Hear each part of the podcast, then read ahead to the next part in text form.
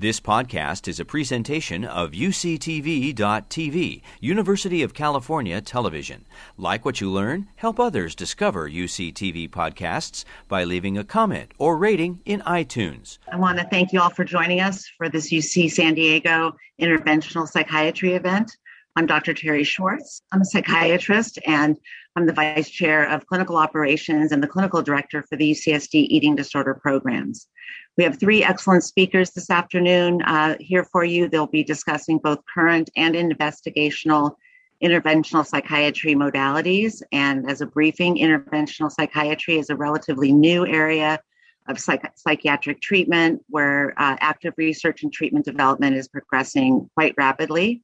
Our understanding of the neurochemistry and neurocircuitry of mental illness and the role of neuroplasticity for learning and making new pathways in the brain allows us to leverage this knowledge to develop new and more effective treatments. Uh, it also allows us to uh, contribute to at least make some contribution to reducing the stigma of mental illness. In my role as clinical director of the UCSD uh, Eating Disorder Clinic, I'm thrilled that we are actually doing uh, research studies looking at uh, psilocybin as well as uh, TMS in the treatment of anorexia nervosa. We see a lot of illnesses, including anorexia, where people seem stuck despite the best of evidence based uh, medication and psychotherapy. And this is where inter- interventional psychiatry has made game changing strides. So I'm particularly excited to see the UCSD Department of Psychiatry emerging as a leader in the field of interventional psychiatry through research and treatment, including new treatment development. I've also uh, been really grateful and relieved to see some of my longstanding and suffering patients benefit from the life changing and really some cases life saving power of these neuromodulatory interventions. The new Dove Canyon Interventional Psychiatric, Psychiatric Clinic reflects UCSD's commitment uh, to develop and improve mental health treatments. With that said, we will start today with a short video to introduce the Dove Canyon Clinic. As everyone knows, and particularly coming out of the pandemic, mental health has become a crisis across the region and across really the country. With the recruitment of the world renowned expert, Dr. Jeff Daskalakis, as our chair of psychiatry, we brought new innovations in the treatment of psychiatry and mental health disorders to San Diego. I'm so proud to introduce the UC San Diego Health Interventional Psychiatry Dove Canyon location. One in 10 individuals will likely experience depression in their lifetime. You can think of depression as a common element across a number of conditions, both physical and mental conditions. Historically, what had happened is patients with depression would either receive talk therapy or they would receive medications, which were very effective treatments. Sometimes they were associated with side effects. And a lot of times, probably up to a third, patients simply did not get better. Well, I've had depression since I was 15, and I've had multiple suicide attempts. I could lay in the bed, no TV, no radio, no one to talk to, nothing to eat, nothing to drink. I would just lay there and stare straight at the ceiling for the entire day. I did nothing. Those are the folks that we can now treat. Those are the folks that we can now bring hope to uh, utilizing these new interventions. My son is 22 years old now, and he has cerebral palsy. His health and well being is very, very, very important to me, which is one of the reasons that I pursued getting help as much as I did because I have to be fair to him. We are the academic institution for this community. It's a place where discoveries are made and then are brought to the bedside and new treatment interventions. And so it's a natural place for us to develop new treatments and really get to the bottom of understanding a condition like depression. Dove Canyon was recently opened, is opened as a, as a center that specifically focuses on how do we manage resistant depression, making breakthroughs every day to understand how the brain biology links to severe mental illness. We need to take away the shame that comes along with any mental health. Today is the day to go get access and treatment. And what better place to go and get it in safe and trained hands where you have access to a multidisciplinary team, experts in psychiatry, experts in anesthesiology, so that you can pursue your life and lift this heavy burden off your shoulder. With Dr. Daskalakis, we are elevating our use of TMS? Transcranial magnetic stimulation involves repeated pulses of magnetic fields to the front part of the brain called the frontal cortex. And when you stimulate the brain in a repeated way, you get neurons to fire together. And when neurons fire together, they wire together. This is a very safe, very effective, and easy to tolerate treatment.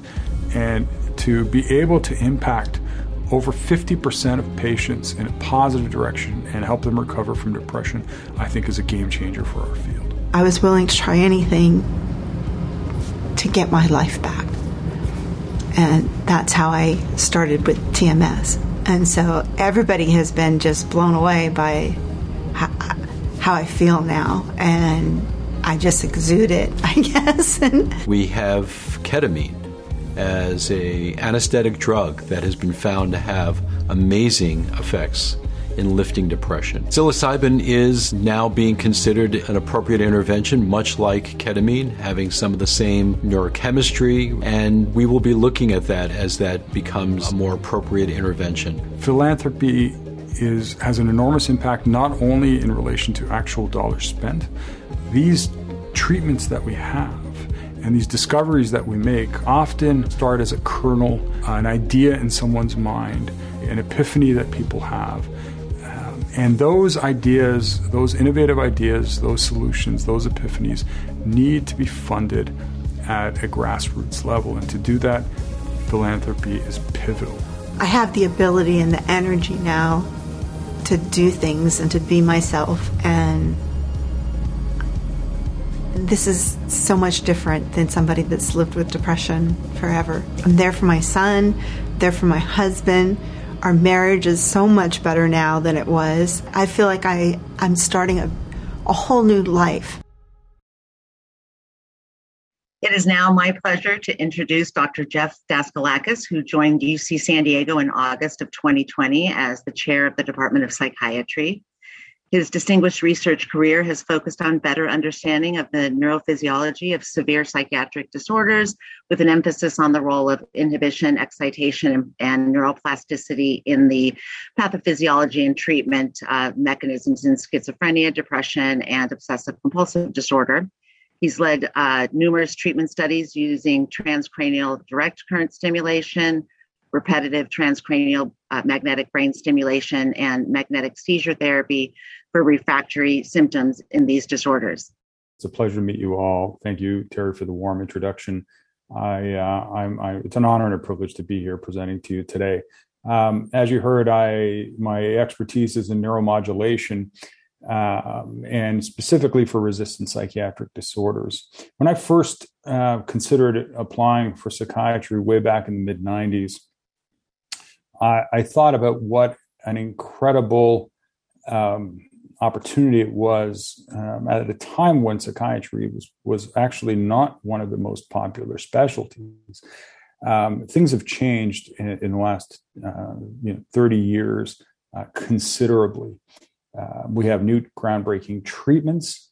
We have uh, new innovations, but it wasn't always like that. We hit a real roadblock about 10 or 15 years ago, maybe even 20 years ago, where we didn't see a lot of innovation in treatment um, our medications were not showing to be as effective as we initially thought. And they were causing side effects which were difficult for many patients to tolerate. Our medications um, in depression work uh, probably about two thirds of the time. That's the uplifting message. Um, the concerning message is that our medications actually fail in about a third of patients that we treat. And sometimes that extends upwards of 40% uh, of patients when you look at things over a prolonged period of time.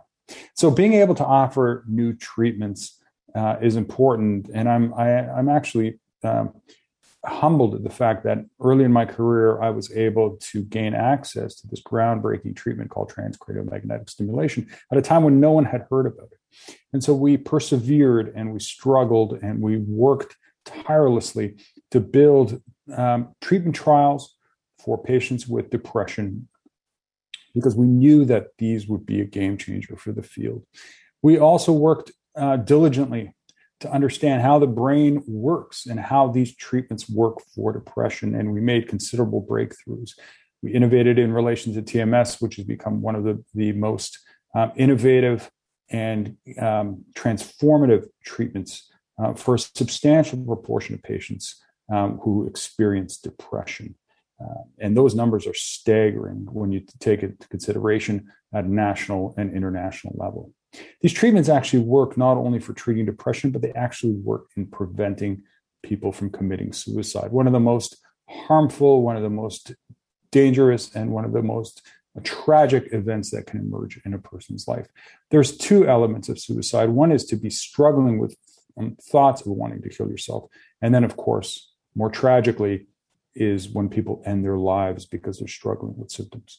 I re- recall being um, having dinner one night and hearing the story of how um, um, uh, famous a famous comedian had taken his life. Robin Williams had taken his life um, because he had been struggling with depression. And knowing that in my hands, I had a treatment that worked very effectively to save patients' lives. And this is something that was not always the case and, and something that I'm tremendously proud of, and that we've created tools that save lives, that change um, the trajectory of illness, and that have a meaningful and lasting impact on people's wellness and recovery. We have made tremendous strides in also understanding um, treatments and how treatment mechanisms work in the brain. And one of those key mechanisms is a process uh, I think many of us heard of called neuroplasticity or the rewiring of the brain. And we're learning so much about neuroplasticity. And these treatments we think work very effectively in managing neuroplasticity. TMS works by laying new wires in the brain, um, wires that were previously rendered dysfunctional with illnesses like depression. And I think this new era of psychedelics and ketamine are working through um, similar mechanisms, but rather than creating new wires, we're recasting um, how these treatments work by, by laying a new groundwork in the brain that allows rewiring to take place in more healthy and innovative ways.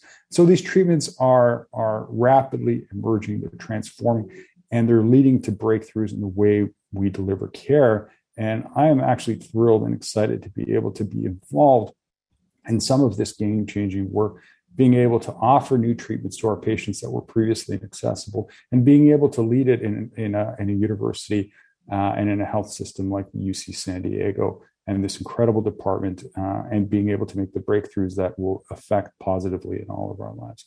I want to thank you for joining us today. And it's my pleasure and honor to, to, to be able to showcase some of these innovative treatments that we that we uh, what we've heard about this morning. Thank you.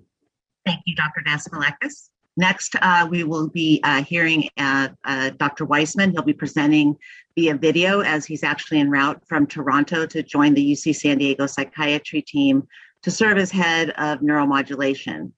Dr. Weissman is passionate about clinical care and research in interventional psychiatry and has interest in brain stimulation, as well as special interest in novel psychopharmacological compounds such as psychedelics and ketamine. His current research is focused on the development of novel interventions for suicidality and other forms of severe mental illness. He has published on the potential role for RTMS, magnetic seizure therapy, and psychedelic compounds as treatments for suicidality as well as depression. He's originally also from Toronto, completed his medical degree at uh, Vancouver, Vancouver, British Columbia in 2015 before returning to Toronto to specialize in psychiatry with subsequent fellowship training in brain stimulation at the Center for Addiction uh, and Mental Health under Dr. Jeff Daskalakis. Dr. Weissman has an ongoing work, close working relationship with Dr. Daskalakis, and he's excited to join the team at UC San Diego in Southern California, and apparently is looking quite forward to learning how to surf while eating many fish tacos. Take it away. Here's Dr. Weissman. Hi there, I'm Dr. Corey Weissman. I'm very excited to join the neuromodulation team at UCSD. Our team is hoping to further develop interventional treatments that are both very effective and lead to rapid improvements for treatment resistant mental illness. Right now, our team focuses mainly on neuromodulation, which is an umbrella term for treatments like RTMS, or repetitive transcranial magnetic stimulation, and ECT, or electroconvulsive therapy, both of which use forms of electromagnetic energy to target the brain as forms of treatment. These are treatments that have strong evidence for them, and they've helped countless patients in the past. We're also very excited to develop a new treatment called magnetic seizure therapy, or MST, which is being headed by the chair of our department, Dr. Daskalakis, a pioneer in the field. While patient care is our top priority, we plan to also advance the understanding of how the science works for these treatments so that we can enhance their effectiveness overall for our patients and also start to individualize treatments. Because of the collaborative UCSD environment, we are lucky also to work with world class scientists who study animal and cell models of disease and help us refine treatments for our patients with translational type research. There's multiple lines of evidence that suggest neuroplasticity, which is an important part of how neuromodulation treatments work, is something that we hope to study in detail in the future. Neuroplasticity essentially means changes in nerve cell structure in the brain. You can think of it as cells that fire together, wire together. Cells that discharge together or depolarize together become connected and change their structure in doing so. These changes happen on the microscopic level, at the cell level in the brain, and we then see changes that are affecting the entire brain on what we call the circuit level, with thousands and millions of neurons playing a role. So, in other words, by stimulating specific parts of the brain, we can rebalance abnormal circuits that can be found in mental illness.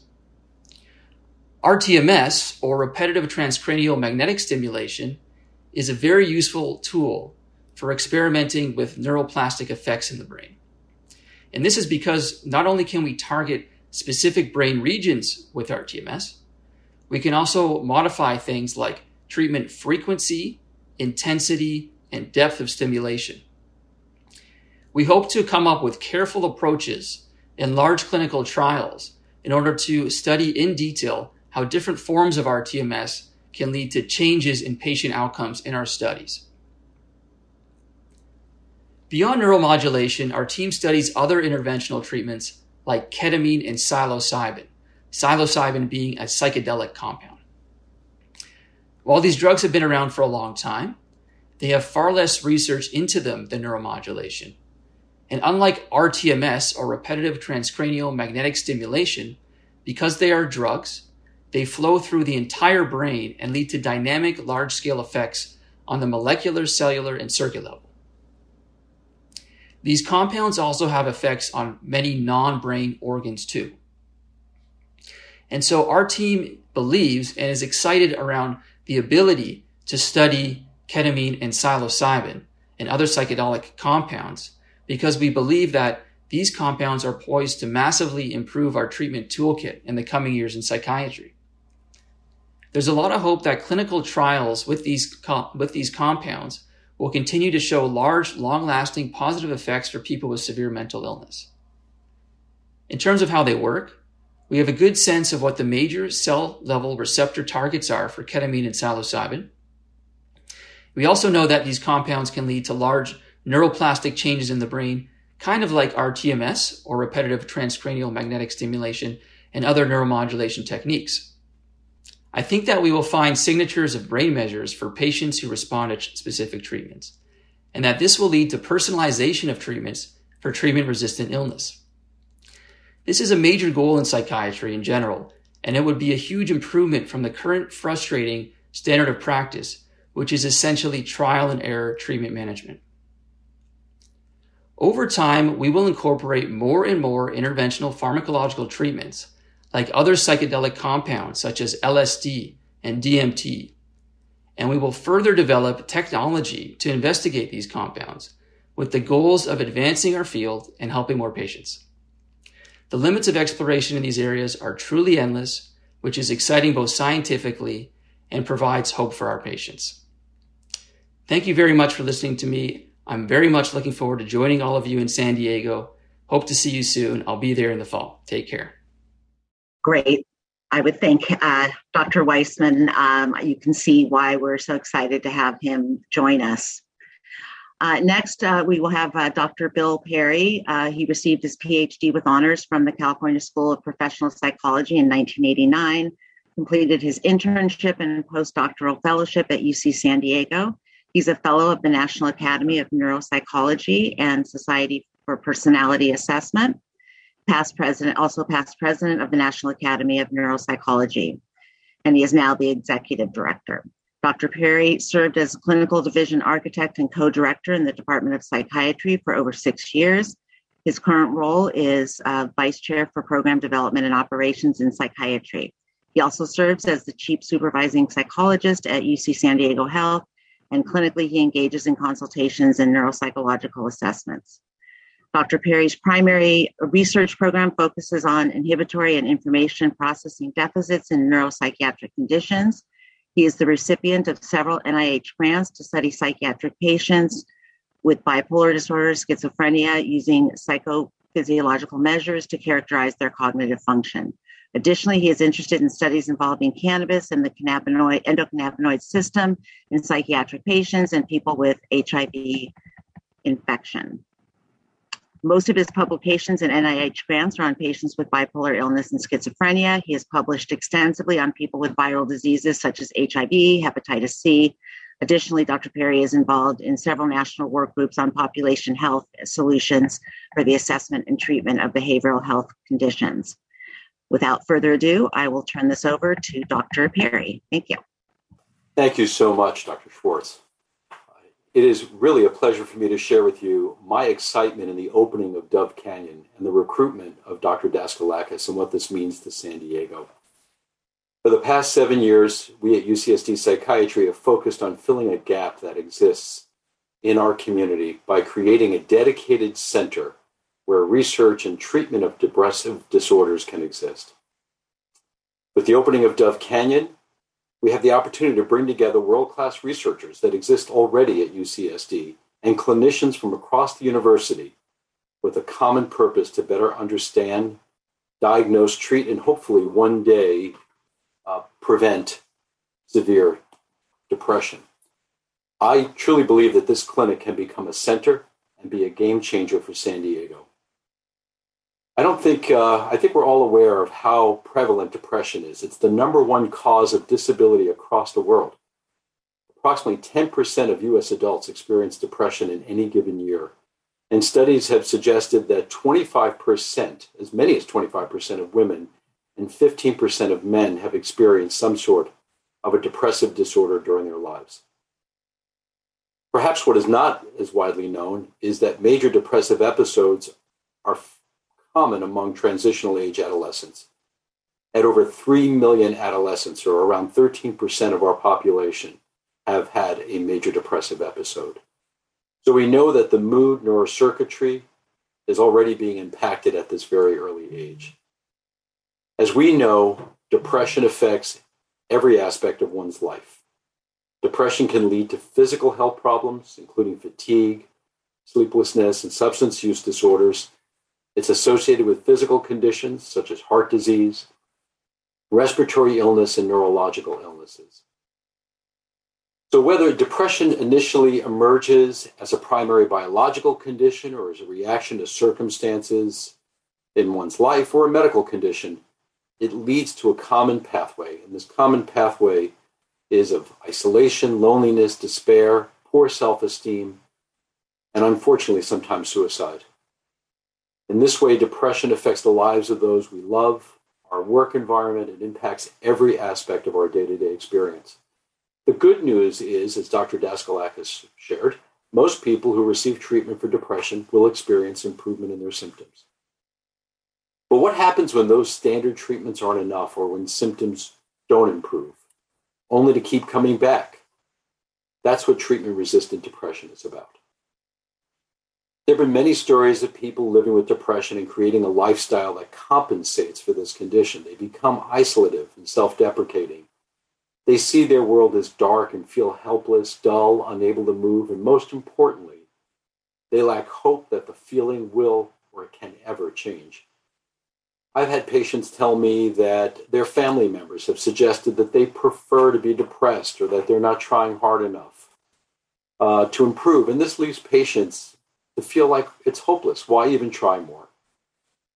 I recently came across a quote on the internet from a person who has treatment resistant depression, and she said, I might have a honeymoon period where an antidepressant works for a while, but then it stops helping. So I try something new, and then I try something else. I feel like I'm beating my head up against a wall. What's the point?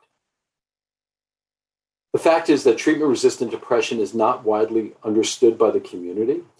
Most importantly, that there are new treatment options which can help with this condition. That is one of our roles here at the university to educate our community and the approximately 80 to 100,000 San Diegans that may have treatment resistant depression. I want to say that again. There's 80 to 100,000 of our fellow citizens of San Diego that may be experiencing treatment resistant depression. And they need to know that that's when it's time to consider a more intensive approach, such as what we offer here at Dove Canyon. Treatment resistant depression is complex. It can stem from a variety of causes, so we need to start with a careful evaluation to gather as much information as possible and to create the best individualized treatment plan for the patient. We take a deep look at the past and current symptoms and previous treatments, what's been successful. Once we have gathered as much information as we need, we consult with the patient about the next steps in the process. Now, much of what you're hearing today is focused on rTMS to treat treatment resistant depression or TRD, but we have other options in our arsenal to select from. And Dr. Weissman introduced some of these. One such treatment is ketamine, which is used either to augment the effects of TMS or in place of neurostimulation. Ketamine traditionally has been used as an anesthetic. It is a medication that is delivered typically through an IV in low doses and the results can be rapid and can last from days to weeks. Usually it's given in decreasing frequencies over several weeks. The FDA has approved an intranasal form of this called esketamine or Spravato. That's given in our clinic. Esketamine is for adults who've tried at least two other antidepressant medications that did not adequately control their symptoms. Ketamine and esketamine work in the brain in a different way than the standard antidepressants that we use.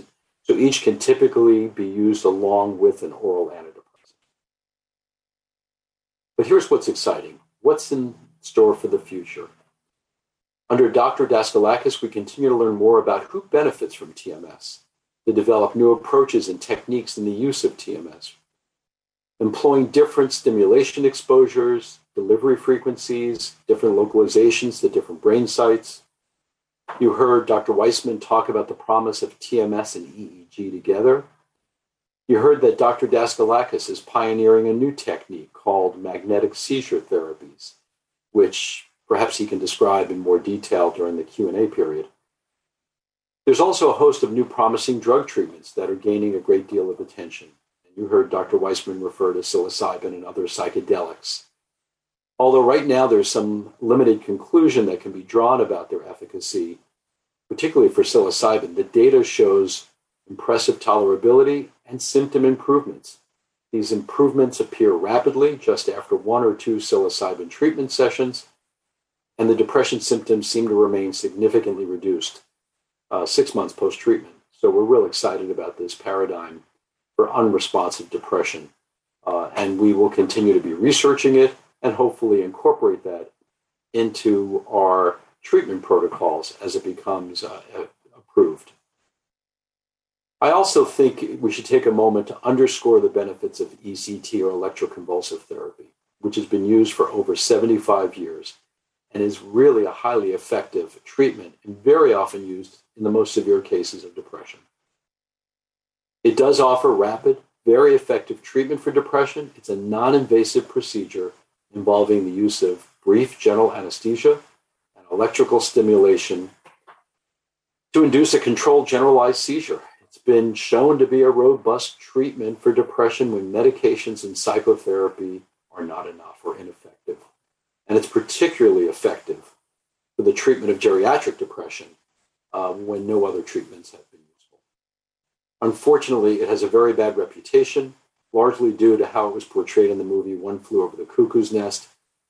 Uh, interestingly, um, my initial work in the field was in the Northeast, and ECT is much more popular there than it is in California.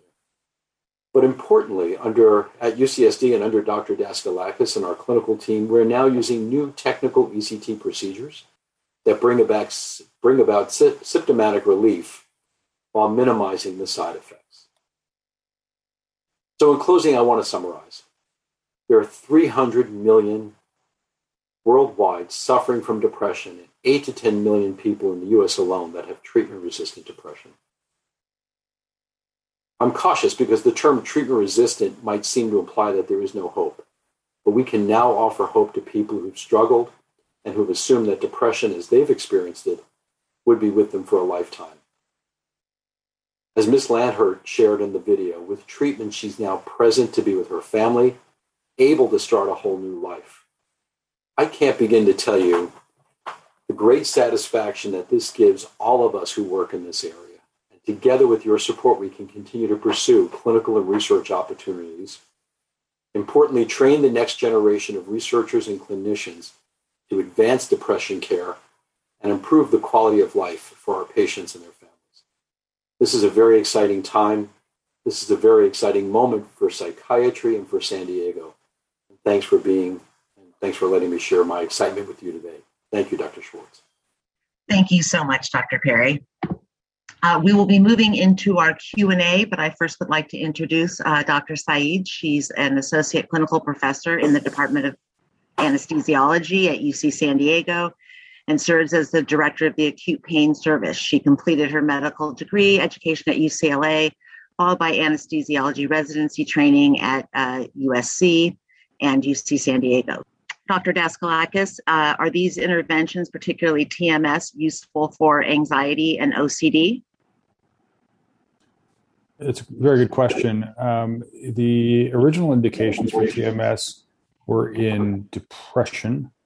Um, in the last several years, though, we've seen an expansion of those indications. And actually, um, most recently, we've also seen an expansion of indications in relation to anxiety. I'll explain what I mean. Um, the FDA has recently approved um, TMS um, for uh, treatment-resistant obsessive compulsive disorder um, which is which is a game changer because we're stimulating a slightly different part of the brain compared to depression. Um, it just highlights how um, important neuroscience is in understanding the brain because it basically allowed us to understand the circuitry associated with OCD, uh, differentiated the circuitry uh, between OCD and depression, and now we have another treatment spot um, that is that is closely linked to the anterior cingulate that we can now stimulate with a particular type of TMS coil that is, is, is, larger, involves a more intense field, but very easy to tolerate. And so OCD is an improved treatment um, that we're offering here at Dove Canyon. Uh, TMS is improved treatment for OCD that we're offering here at Dove Canyon. Uh, as far as anxiety is concerned, there has been a recent expansion of the indication for TMS for other anxiety disorders in relation to depression, meaning that we can the data suggests that when you treat depression, um, you can effectively manage the anxiety associated with the depression. Um, it's not just the depression that responds, it's the anxiety that responds as well.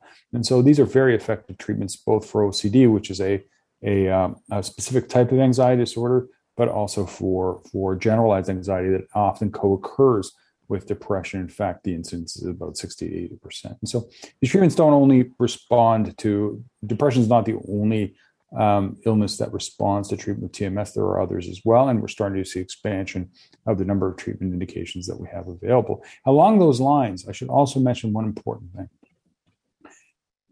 When we talk about depression, we, we often think about unipolar depression, but we are seeing these treatments emerge for other types of depression. Bipolar depression is often a treatment that is that is used. It's not currently approved by the FDA, but our hope is that we see expansion of indications, and we've certainly seen lots of patients respond with bipolar depression to TMS. We've also seen as patients with comorbid conditions. If you experience depression in the context of schizophrenia, if you experience depression in the context of autism spectrum disorders, we've seen uh, and published on data showing significant therapeutic efficacy in those other disorders. Whenever you're experiencing another psychiatric disorder, depression often um, follows, and the ability to treat depression in those specific patient populations, I think, is is is a considerable area of innovation.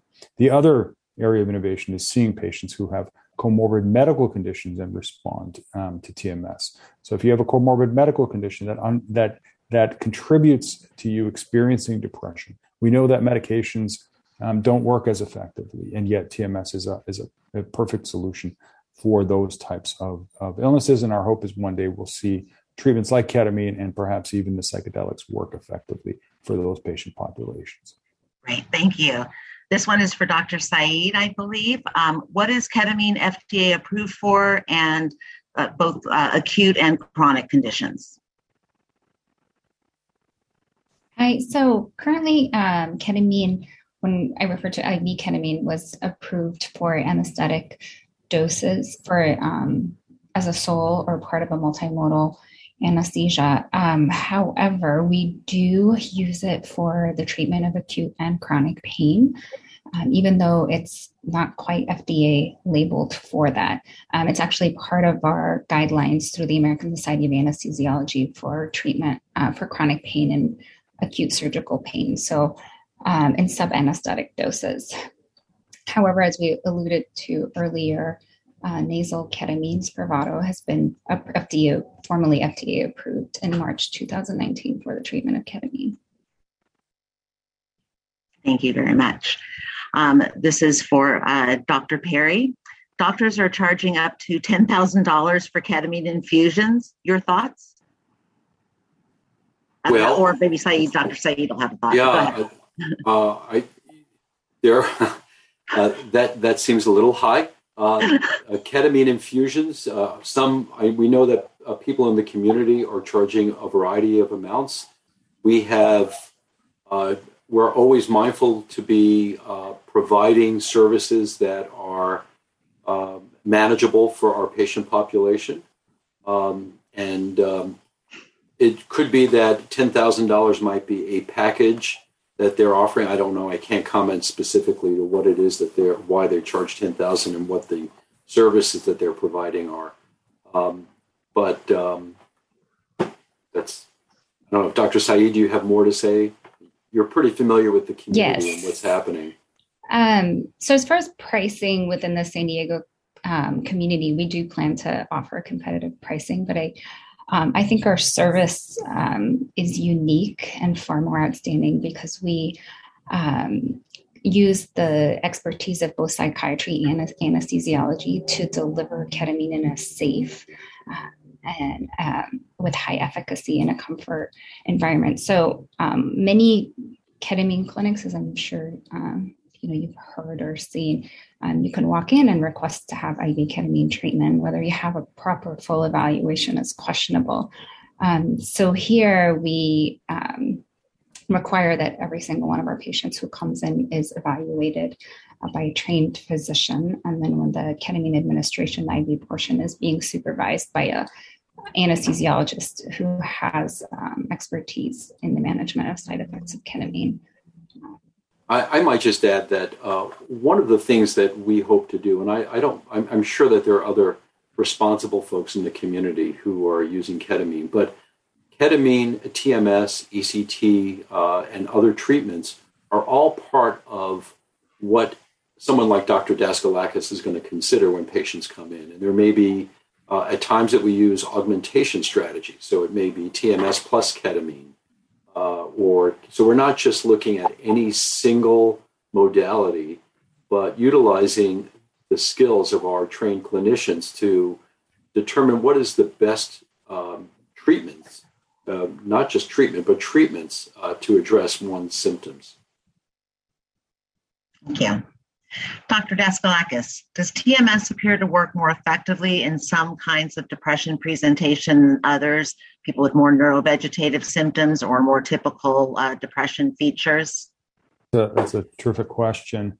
So far, the data suggests that when TMS works, it works across um, a wide spectrum of, of depressive symptoms. It just so happens that some of the neurovegetative features respond very favorably to TMS, much like what we learned in the past when we saw that ECT also worked very effectively in treating some of the neurovegetative symptoms. In fact, one of the indications for ECT historically has been catatonia, which is a profound motor change where people can't speak, they can't eat, they uh, they don't engage with society. ECT had had a profound impact on those patients. ECT is is an extraordinarily effective treatment, as Dr. Perry mentioned. It's one of the most stigmatized and vilified treatments that we have, even though it works incredibly effectively. And and we have seen with TMS most recently innovations that are pushing the efficacy of TMS close to, if not surpassing that of ECT. So I'm confident that that we'll start to see an emergence of, of with new research, an emergence of indications, an emergence of uh, treatment for different symptoms, but also just expanded efficacy of TMS so that we can one day replace TMS, uh, replace ECT with TMS, um, and continue to innovate. Can you also say something about uh, magnetic seizure therapy? Sure. Thank you. I'm glad you you raised it. So, Terry, the um, electroconvulsive therapy produces seizures for therapeutic purposes. Now, you may think that that's paradoxical. Why would you want to have uh, produce a seizure? And how could a seizure impart um, therapeutic change in the brain? And, and in reality, um, the, this treatment has been a, a, a lifesaver for people over the over the last several decades. And as Dr. Perry mentioned, we're refining our treatment modalities to try to minimize minimize side effects while maximizing therapeutic um, efficacy. The, the strategy that we're taking here at UCSD in the Department of Psychiatry is to first utilize TMS, ketamine, and potentially some of the uh, the, uh, the uh, psychedelics as the least invasive route to treat depression. However, we are expecting that there will still be a proportion of patients, regrettably, that do not respond to those treatments. Those patients would otherwise go and get uh, or need to be offered ECT. And so the question is can there be an intermediary step? Can we introduce something that is less, uh, that is as effective, but doesn't have the same side effect profile that ECT does? And the answer is yes. And in fact, the answer is that we have blended a combination of the therapeutic properties of TMS along with the therapeutic properties of ECT into a treatment known as magnetic seizure therapy, which uses magnets to produce seizures and not electrical fields. That might seem a small and, and maybe even insignificant point, but it is actually quite significant. And the reason it's significant is that magnetic fields are very tailored, they're very targeted, and they're very focal. So they they are specific to producing therapeutic seizures in the frontal part of the brain, sparing deeper parts of the brain that are associated with memory formation. And so, what you have is you have a treatment that can produce therapeutic seizures without the memory side effects that everyone is um, afraid of. Uh, and, and in fact, if we've just recently published data in the last year showing that all of the therapeutic potential of ECT is preserved while sparing the cognitive side effects that are associated with ET, ECT. And we're, we're currently involved in trials where we hope that in the next few years, magnetic seizure therapy will be yet another FDA approved treatment for depression. Thank you very much. Uh, I can take part of this next one. What is the reimbursement with commercial um, and Medicare for these procedures? Um, both uh, commercial and Medicare um, do uh, approve with uh, uh reasonable uh, previous trials, uh, and it varies from insurance to insurance for TMS. Um, they don't approve um, ket- IV ketamine. Um, there is, I don't know what rate, and maybe Bill or Jeff know um, how much they're approving for um, intranasal or Spravato. So those they those I know that they they I have had people approved for Spravato, and I think we're probably still working on on getting those uh, those approvals. But it is once something is FDA approved, it becomes much easier to get um, insurance to cover it. When it's not FDA approved, they can toss it out, which is for, from my experience, which is so important in our patients with bipolar disorder, getting TMS for which, which has done really well in in bipolar patients, and unfortunately, um, uh, until they go through the FDA approval, it's hard to get insurance companies to cover that. Any other comments on that, Dr. Daskalakis or Bill? I, yeah, I'm glad um, the way you characterized it, Terry, was perfect. I think what we're uh, what we're seeing is not only expertise in delivering these these innovative treatments, but we're also um, developing considerable expertise in just being able to properly um, diagnose and properly uh, manage the patient who has resistant depression. In other words, we want to be able to, to rapidly identify resistant depression and make a very compelling case that these are the treatment, these are the novel treatments that should be used in this patient population. Um, to do that requires a fair bit of expertise. You know, if you're uh, if you if you have a, a, a significant back pain, you go you want to go to a back pain specialist. If you have um, you know a particular problem with your retina, you want to go to a retinal specialist. And and um, uh, we are currently uh, evolving our expertise so that we have considerable um, um expertise, um, considerable um, areas of innovation in these particular types of illnesses treatment resistant depression treatment resistant bipolar depression and other types of depression so that we can we can make a compelling case for getting these treatments approved and make, making sure that we're offering the right treatment to the right patient. Can i make a, a follow-up comment to that? Um, it, one of the critical things the re, one of the reasons why the building a center for depression, and particularly for treatment resistant depression, is so important uh, and has been on the top of our strategic priorities for psychiatry and for UCSD Health is that we're not simply utilizers of a technique. Uh, by having a center, by having expertise like uh, that which Dr. Daskalakis brings, he is a center where people communicate the latest findings, where together we're doing research with colleagues at Stanford and Yale, continue to do research with folks in, in Toronto, um, where this information comes together. So we're constantly evolving our approaches. And to his point, that allows us to have the strength and uh, the uh, confidence and the ability to engage with insurance companies so that they are moving along and getting our these treatments approved for patients who otherwise they end up paying uh, you know considerable amount of money uh, in trying to manage these folks. So I, I do think uh, the future is bright, and I think the fact that we are becoming this center um, will uh, help expedite this process. And I'm looking at some of the questions that were sent in ahead of time, uh, and one that was asked by many people. Um, and uh, I believe Jeff may have the answers to this. Um, are there uh, are these therapies available to people who've been on medication for depression for many years? Yes, regrettably, uh, that's an excellent question. Regrettably, what we see oftentimes is patients who have been on trial after trial after trial um, of medications with no end in sight.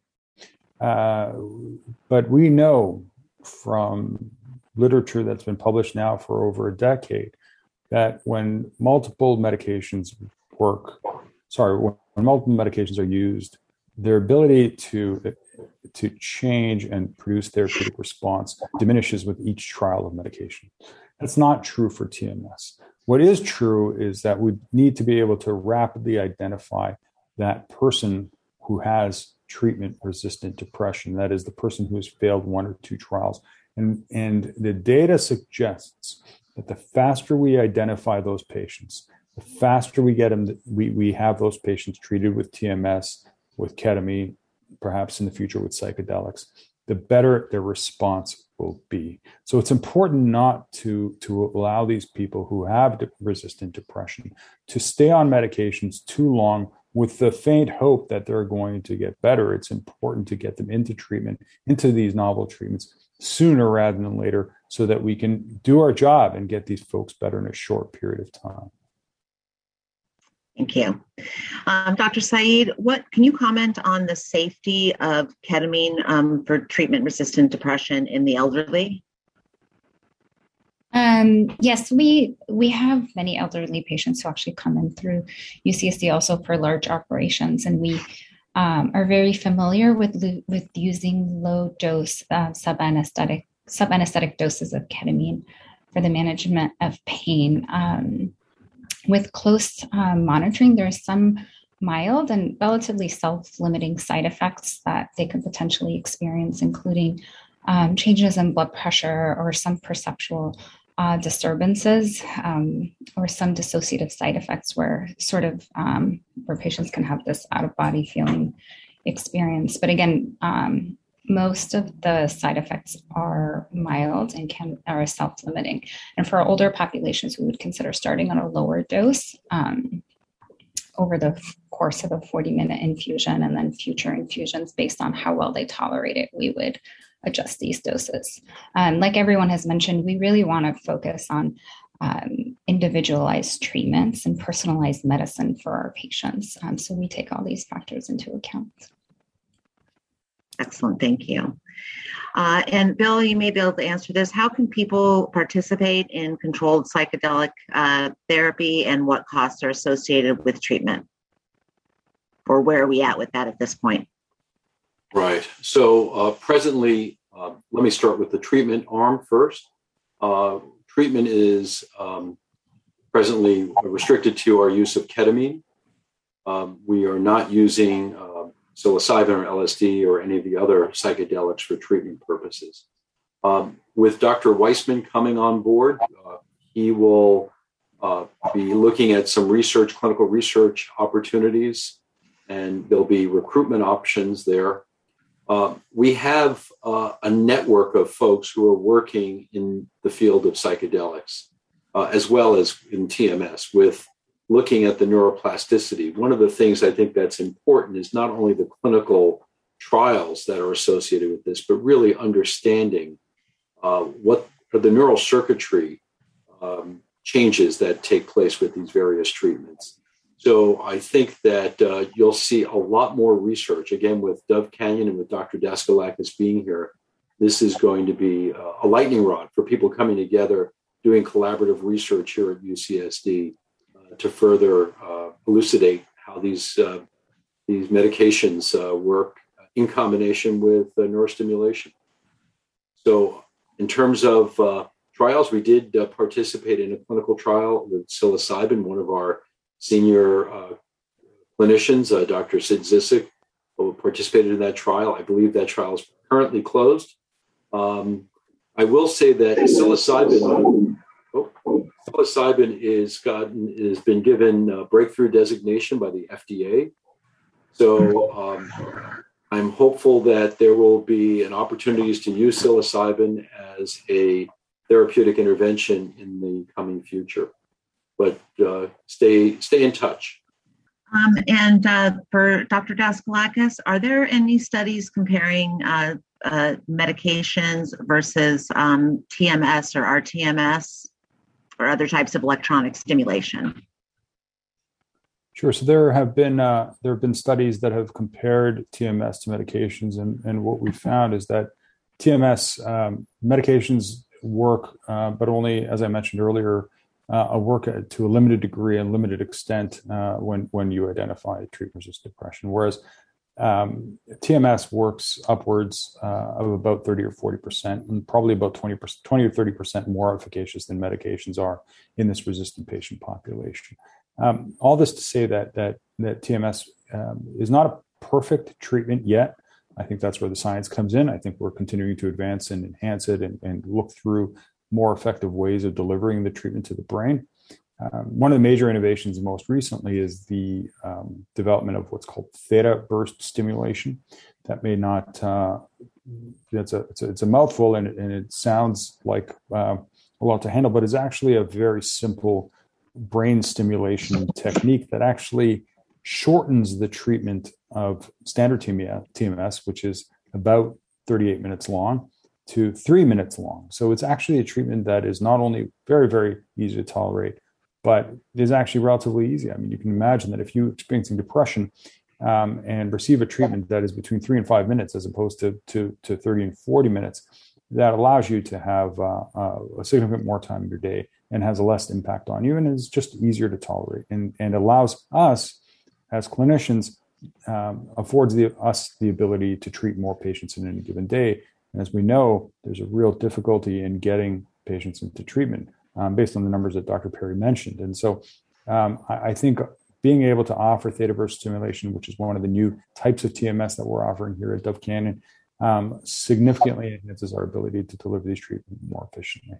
Great. Thank you very much. I think this has been um, a, a, great introduction to people uh, for our various treatments and the commonality of neuroplasticity for the TMS, the psilocybin, the ketamine, um, other types of, of, treatments. And so, um, thank everybody uh, for uh, your questions. We didn't get to them all, but uh, hopefully, we can put something together with frequently asked questions and send that out. You've been listening to a podcast by University of California Television. For more information about this program or UCTV, visit us online at uctv.tv.